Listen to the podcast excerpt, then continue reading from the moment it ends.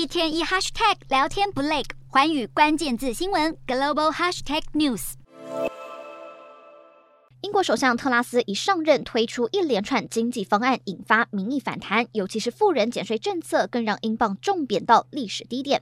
虽然特拉斯政府法家湾取消，但民调还是直直落。尽管如此，特拉斯和财政大臣夸腾仍然坚持推行其他经济方案，这让在野党工党党魁相当不满，痛批特拉斯闪躲责任，并强调绝对不会得到英国民众谅解。英国金融时报评论指出，特拉斯希望借大举财政刺激振兴经济，但是五个 M 触动了一波恶性循环，坏了他的大计。这五个 M 指的是钱、市场、抵押贷款、多数以及授权。首先是钱，特拉斯政府计划大举减税，又大砸数百亿美元提供能源补贴，这将加深财政赤字。就在利率升高、推升偿债成本之际，其次市场对英国公共财政大动的反应激烈。再来是抵押贷款，即使特拉斯政府承诺借减税把更多钱放入民众口袋，但已经有许多人因利率攀升大感吃不消。尽管特拉斯名义上在国会掌握六十九票，但实际上他并没有掌握多数。而且特拉斯并非由全国选民选出，因此也缺乏民意授权。